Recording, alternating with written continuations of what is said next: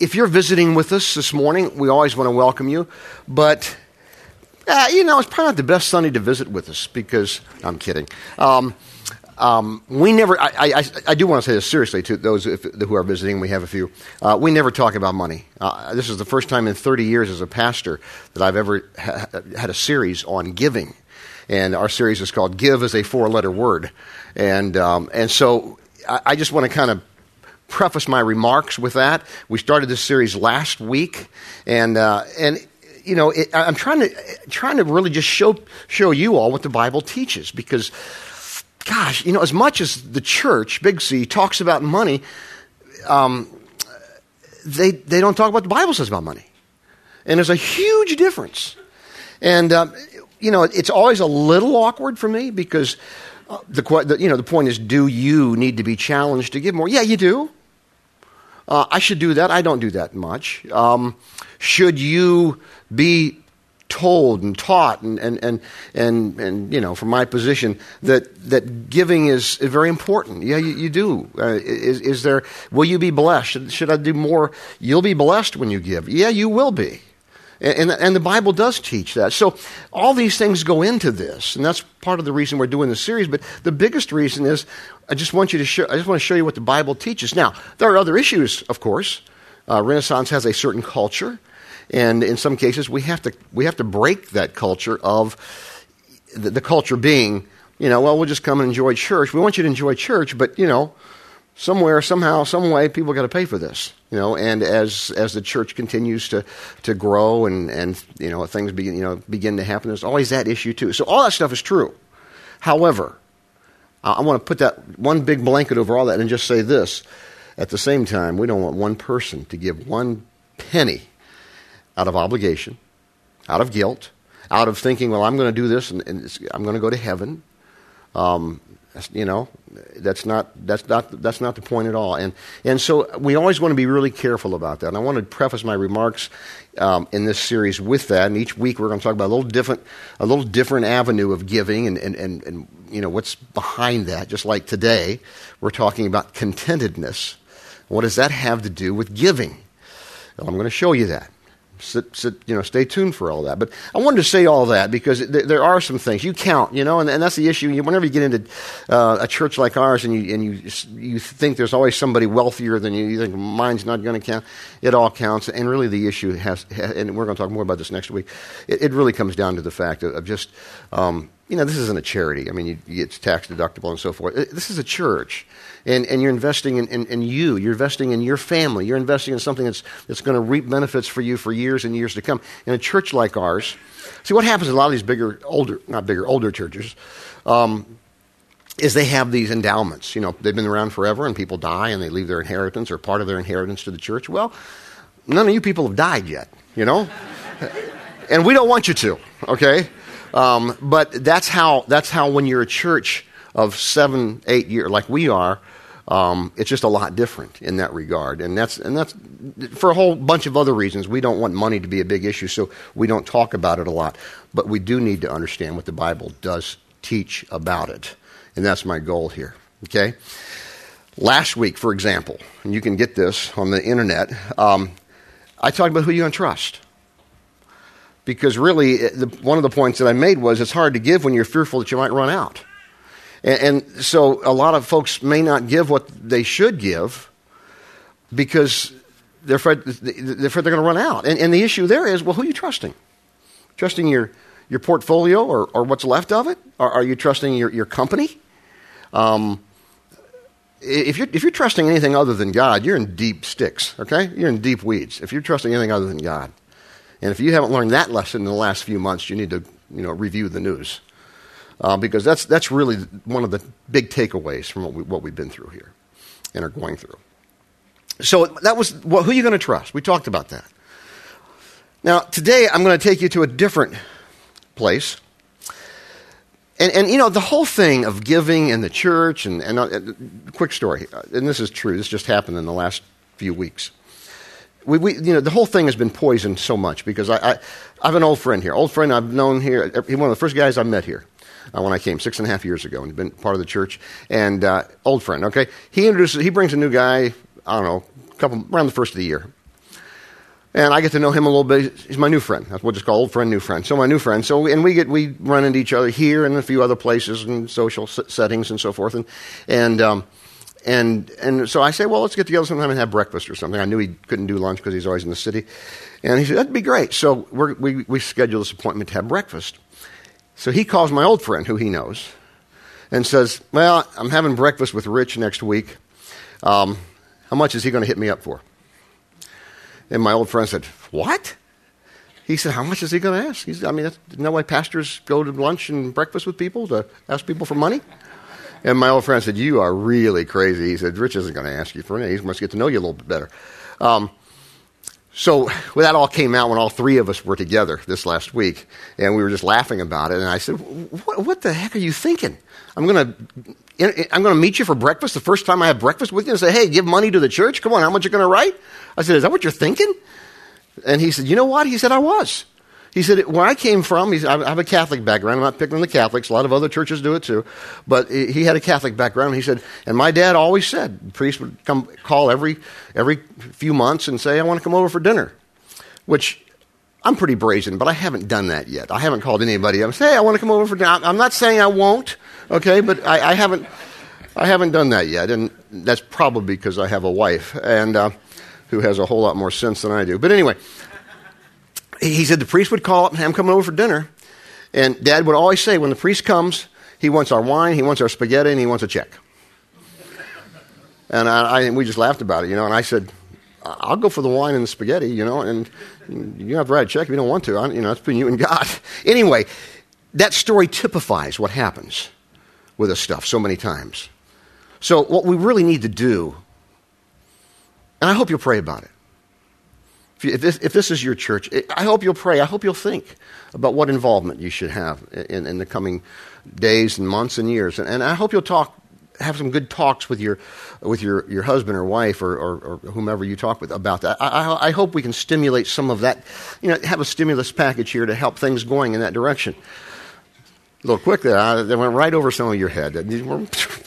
um, anyway, I hope it will be a, a stimulus for that. I do. But I, I just want to show you today just some other things in the Bible, what it teaches about this whole thing of giving. And it has to do with being content. You say, what, is that, what does that have to do with giving? Stay tuned. Here we go. I want to take you to a passage in the Bible that has one of the most famous verses. And if you don't know anything about the Bible, you've heard either versions or perversions of this verse. Okay? So you're, you're, you're going to recognize it when we get there. Here's what I want you to think about before we read this being content with or without. Being content with or without. It is only possible through the power of God, through a relationship with Christ. It is only possible through the power of God, through a relationship with God. This is a remarkable passage. Philippians chapter 4. Let's just get into it. Chapter 4, verse 11. Not that I was ever in need. He's thanking them for a gift. Paul is thanking them, the apostles, thanking the Philippian church for a gift that he had they had given him in terms of money. Not, and you'll see that here. Not that I was ever in need, for I have learned how to be content with whatever I have. Wow. I know how to live on almost nothing or with everything. I have learned the secret of living in every situation, whether it is with a full stomach or empty, with plenty or little. Are you ready for this now? Next verse is one of the most famous. And I'll tell you where the last time, uh, if you, eh, got football, college football fans, I must watch the national championship game, all right, and, and you saw Tim Tebow, the quarterback for the national champion Florida Gators. We have a bunch of Gator people here. Um, and he had under his eyes, his eye patches, he had 413. Did anybody see that? 413. In fact, one of our, one of our folks texted me, What's 413? I said, It's a Bible verse, you idiot. Look it up. Anyway, that's what happens when you have a smart aleck for a pastor. But um, and he was in the last service too. But anyway, um, it's, it, this is the this is the verse right here that he had that he had 413 on his iPad. Do you guys know? I'm, I'm getting a blank look. Do you all know, anybody know what I'm talking about here? Okay, okay, good. Well, you're like, what are you talking? About? Um, here it is, 413. For I can do everything through Christ. Now keep in mind, I got whether whatever I can do everything through Christ who gives me strength. Now this is in the middle of a passage in the Bible that has to do with getting along with a lot or getting along with a little. The remarkable thing about this verse to me is, and I'm fine with, with Tim Tebow putting it on his, on his eye. I'm fine with Evander Holyfield, used to be the heavyweight champion. He put it on his robe. Philippians 4.13. Then you go out and just pound somebody and do everything through Christ. Boom! You know. Um, always thought that was kind of, kind of interesting, you know, kind of a nice little thing. But anyway, um, I'm fine with that application. I'm not being critical of that at all. But, but what's, what's amazing to me is this verse, this verse, for I can do everything through Christ who gives me, is in the middle of a passage, the context on how to be content with a little or a lot. You think you have a problem being content? We, have all had issues with that. Come on, let's be honest. Here's the Apostle Paul, circa 65 AD in, in what is now modern Greece and just in, in, in this area, he's just saying, hey, I've learned this secret. It was an issue here. That's not an American problem. That's not something that came with capitalism. That's something that mankind has had a problem with for generations, hundreds and hundreds and hundreds of years. And here's this remarkable verse excuse me, I can do everything through Christ who strengthens me. And he's talking directly about being content with a lot of money or with a little money. Pretty amazing to me when you take the context of that. You read the rest of this passage. Even so, you've done well to share with me in my present difficulty. As you know, you Philippians were the only ones who gave me financial help when I first brought you the good news. He, traveled, he started a church there in Philippi. Uh, traveling, tra- traveling from Macedonia. No other church did this, even when I was in Thessalonica. Uh, Thessalonica, either way, people pronounce it both ways. You sent help more than once. I don't say this because I want a gift from you. Rather, I want you to receive a reward for your kindness. He's thanking them for their financial gift of helping him as he was starting some churches and so forth. It's just, it's just pretty amazing. And here's the issue I'll say it again being content with or without is only possible through the power of Christ and a relationship with God. And some of us are really being challenged with that in these days, aren't we? Having to really deal with that. Now, okay, you say, I got that, Rich, but let me ask you this. What, what does contentment have to do with giving? You're talking about giving in this, past, in this, in this series. Here's, what, here's, here's the key right here. One of the greatest hindrances to giving is being discontent. One of the greatest hindrances to giving is being discontent. You ever been around, you ever been around discontent person? They're not giving people. They suck the life out of everybody in the room. I mean, they, they just, they are high maintenance. They're like, oh my, you know, they just, it's all about me. Give me, give me, give me, give me, give me. Give me attention. Give me emotional support. Give me money. Give me whatever it is. You know, that's that whole thing. Discontent people aren't giving people. And the Bible wants first giving people. That's what it's talking about. Not just your pocketbook, but your whole person, your whole life. You know, that's, that's the whole thing. People who are discontent don't usually give. Um, they just, they just take. Now, listen, I'm not being judgmental because we all have had a few visits to Discontentville, haven't we? We've all had a few visits there. Some of us had some, some of us had some long stays there. You know, some of you are still there. Some of you are, you know, moved in. Get out of that place.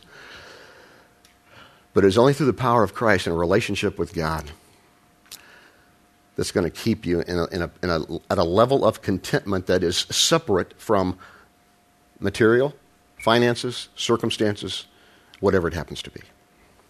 Let me show you another uh, one sentence. One sentence, a heck of a sentence, but one sentence, long quote from a guy named Jeremy Bentham. This is really heavy. This is the, the people in the middle service, last service there were a couple of people who didn't get this. I could look at their faces and I could tell. But they're not as smart as you are. So you're going to get this, okay? Don't tell them I said that, okay? Now, um, this is heavy. Jeremy Bentham is his name. He lived in 17, late, late 1700s, early, early 1800s. He, he did a lot of things. He's very, if you, he philosopher, and you can, you can Google him and you can read all kinds of things about him. He's very, very much ahead of his time. Late 1700s, he's saying, you know, he said he was saying something, some, some ridiculous thing like, women are equal to men. Late 1700s. I mean, people were looking at him like, what? What planet did you come from? He was saying things like, slavery is wrong, and black men and white men are equal. And they were like, what? I mean, even before Wilberforce. And he, he even started, even before Wilberforce, who, who basically was the guy that emancipated, uh, uh, abolished slavery in England. Um, even before that, he started the first, uh, um, made people aware of cruelty to animals. He was the first guy to really do that. So this guy was really, there's a lot of other things I don't agree with, but I mean, he really was very progressive and a, and a great thinker and really had some good things. He was a very wealthy guy. He came from, came from money, old money, you know, the whole thing. And he said this because he knew what he was talking about when he was talking about wealth. Okay, now come on. Stay with me on this one. All right, this is heavy, but you've got to stay with me. Here we go. The effect of wealth in the production of happiness goes on diminishing as the quantity by which the wealth of one man exceeds that of another goes on increasing.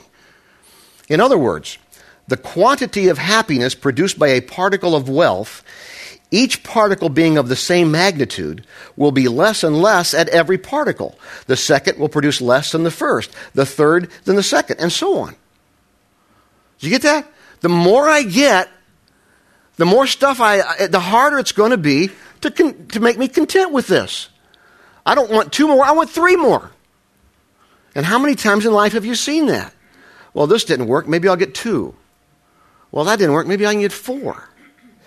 See, and that's, that's part of the problem here when you start talking about letting those kinds of, whether it be things or whether it be money, whether, you know, some people is just looking at their, at their portfolio online or something. Uh, used to be at least.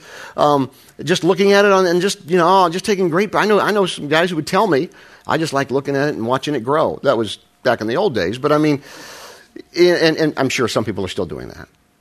But I mean, for, they would just take great, you know, I'm great, great happiness in that. Now, listen, there's nothing wrong with, with, you know, a growing portfolio. There's nothing wrong with having money. The problem comes when we well, I'm going to show you that in just a second. Hang on to that thought. Um, let me show you something else. One of the greatest hindrances to giving is being discontent. Jesus said this. Let me just show you this Matthew 19. To tell you the truth, he's talking to his disciples. I tell you the truth, it's very hard for a rich person to enter the kingdom of heaven. I'll say it again. It's easier for a camel to go through the eye of a needle than for a rich person to enter the kingdom of heaven. What's he saying there? He's saying a rich man can't go to heaven. He's not saying that. He says it's, it's very hard. Now, by the way, the next verse says, but what's, what's impossible with man is possible with God. He said, with God, all things are possible. Here's what's happening here. He's just saying when a man or a woman trust in their riches, it's very hard for them to trust Christ. Let me show you, let me show you something. You say, what do you mean by that? C.S. Lewis had the best commentary on this verse that I've, that I've seen in Mere Christianity. Here's what he said One of the dangers of having a lot of money is that you may be quite satisfied with the kinds of happiness money can give, and so fail to realize your need for God. If everything seems to come simply by signing checks, you may forget that you are at every moment totally dependent upon God.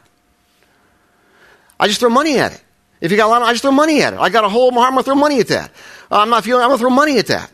And you, and, and, you know, you say, well, it doesn't, no, it doesn't work, but you, you keep trying. If you got enough money, you keep throwing that at it. And, and you know, maybe, maybe then you're to run out of stuff to buy, maybe not. The point being, that's not going to work. We know that. You know that. Those of us who've tried it with whatever know that. And, and what, what Jesus is saying, you know, it's, it's, it's only possible, really, to come to God by trusting Him. And that's, a, that's, that's only God. Only God can do that. You got to be content with whatever you have. But that's a God thing, and you can't you can't miss that point. You know? Being content with or without is only possible through the power of Christ. You know, one of the great blessings available to mankind. I mean, this, and I, I, I, I don't say this enough. One of the great blessings available to mankind is the ability to live with contentment separated from materialism, separated from circumstances, separated from my house isn't big enough, separated from I need a new car, separated from anything else. That blessing that only comes through a relationship with God through Christ. One more passage, all right? Uh, just wrap this up. I want to show you, I want to show you one more thing. And, um, well, let me show you. Uh, the Apostle Paul, again, talking to Timothy, a young pastor, probably about 30. Right? I always related to this book a lot as a, when I was a 30 year old pastor. Um, And I still do in my mind. Anyway, 1 Timothy chapter 6, verse 6, some really good advice he's giving Timothy. It's in the Bible. He says, Yet true religion with contentment is great wealth. After all, we didn't bring anything with us when we came into the world, and we certainly cannot carry anything with us when we die. So, if we have enough food and clothing, let us be content. But people, watch, watch, watch, watch, watch. People who long to be rich. Let's read that again. People who long to be rich fall into temptation and are trapped by many foolish, harmful desires that plunge them into ruin and destruction. People who long to be rich. There's nothing wrong with being wealthy. What happens, the problem is when we start selling out. And that's what he's talking about here. People who long to be rich fall into temptation, Ponzi schemes, all kinds of issues and deals. And, here's the thing about this, you know, and this is one of the great mysteries of life. I mean, it really is. I, have been fortunate in my life to be able to live. I've, I've been able to walk with some of the poorest, poorest of the poor, and I've been able to, to, to have uh, to be friends with some of the richest of the rich.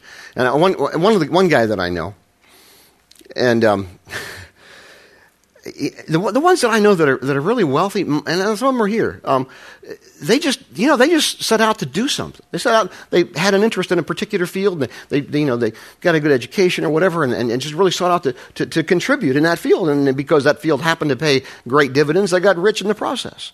Somebody else could have had the same desire as a teacher, and, and you know, they're going to make at the max 80 or 90 or, you know, 100,000 a year max um, because they're a teacher. You know, you say, well, that, that's just that's just how it is. Okay, so one, they're both set, setting out with the same desires. Not the, the, the wealthy guy, not to get rich, just just want to contribute. I want to be a person of value in society.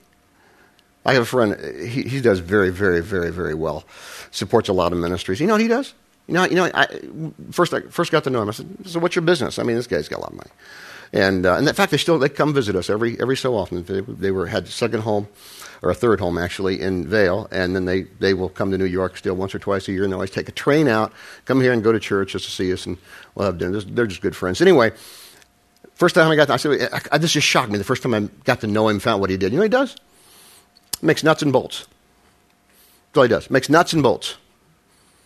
You say, that's all he does. I remember the first time I said, You make nuts and bolts. Yeah, that's all my company does nuts and bolts. I'm like, this guy's freaking wealthy, making nuts and bolts. Just one, saw a need. So I'm, just something I can do. Start a manufacturing company, you know. Just didn't, didn't seek to be rich. Just said, here's a, here's, here's a need. Here's something I can do that, that people need. Nuts and bolts. Boom.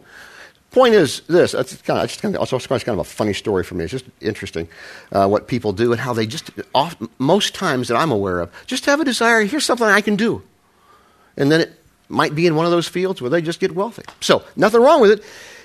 It's when you long for it, and then you start doing things to compromise, and you start taking advantage of people, then you start fudging on the truth, and then you start taking this to put over here, and then you come up with all kinds of stuff. Next verse, you got to get this verse. For the love of money, the love of money is at the root of all kinds of evil. There it is. We've seen that, haven't we? Some people craving money have wandered from the faith and they've pierced themselves with many sorrows. You know that guy, don't you? I do. I know several that have longed, just had a great love for money to the point of destroying their home, to the point of destroying people around them, just because they love money. So that's what all the Bible is telling us here. Not that it's wrong to have it, but when we start getting our priorities all whopper jobbed, and our contentedness is dependent upon it, then we're in trouble. I got one, one last thing, very quickly, then a prayer that I'm going to show you. Listen, you can be content. You can be wonderfully content with whatever you have, however little, however much. But it's a God thing. It is only through a relationship with your God, through Christ, that that can happen. And that doesn't mean it's not challenging at times. I'm not going to say that. Even the Apostle Paul apparently struggled with it. 65 AD. Let me show you this. This is Gosh, this is wonderful. This is, this is Socrates. I love Socrates, but this is so good. Um, he who is not contented with what he has would not be contented with what he would like to have. Just think about that for a moment. That is just. he who is not contented with what he has would not be contented with what he would like to have. Even Socrates dealt with this age old problem. I got a prayer for you. I pray this prayer a lot, actually. It's from Proverbs. And uh, I will just close with this prayer. It's just really a neat prayer. And it's, it's from Proverbs. And I, well, let's just read it. Proverbs 30. Here's my prayer. First, help me never to tell a lie. He's talking to God. That's a good prayer right there. Second, give me neither poverty nor riches. Give me just enough to satisfy my needs. That's different for different people. Okay? Give me just enough to satisfy my needs. For if I grow rich, I may deny you and say, Who is the Lord? And if I'm too poor, I may steal and thus insult God's holy name. You know, it's kind of like the old little kid story, the three bears. Just enough. Just right. Don't give me too much. I don't want to get arrogant. Whatever that is, it's different for different people. Don't give me too little. Or I may, I may be like Jean Valjean and steal bread and give it to my kids. Les Miserables. Give me just enough, God. That's my prayer. And you, you know what that is. God knows what that is. You can never be content with whatever you have or don't have without a relationship with God Almighty through Jesus Christ. Let's pray together. Lord God, we are, I'm, I'm, humbled and I'm grateful, God, that you care about the fact that, that we live or that I should live with, with a level of content. And you make that available to me, not through, uh, just not dependent upon circumstances or money or whatever else, but, but because of a relationship with my Creator, with you. Help each one of us to think through this. Help, help us, God, to pray about what we do and what we should give and how we can help. But, God, even above that, help us to remember that our contentment comes from a relationship with, with the one who made us, our God and our Creator. Make us content people, not the not the whiny takers of the world, even though we've all been there a few times. God, make us people who are, who are giving people, who are content with what we have. Give us an ambition and a drive to work hard, to do our best, to do our work as unto you, but give us contentment in the process as well. We thank you for that. And we thank you for the love of Christ in each one of our lives. In Jesus' name we pray. Amen.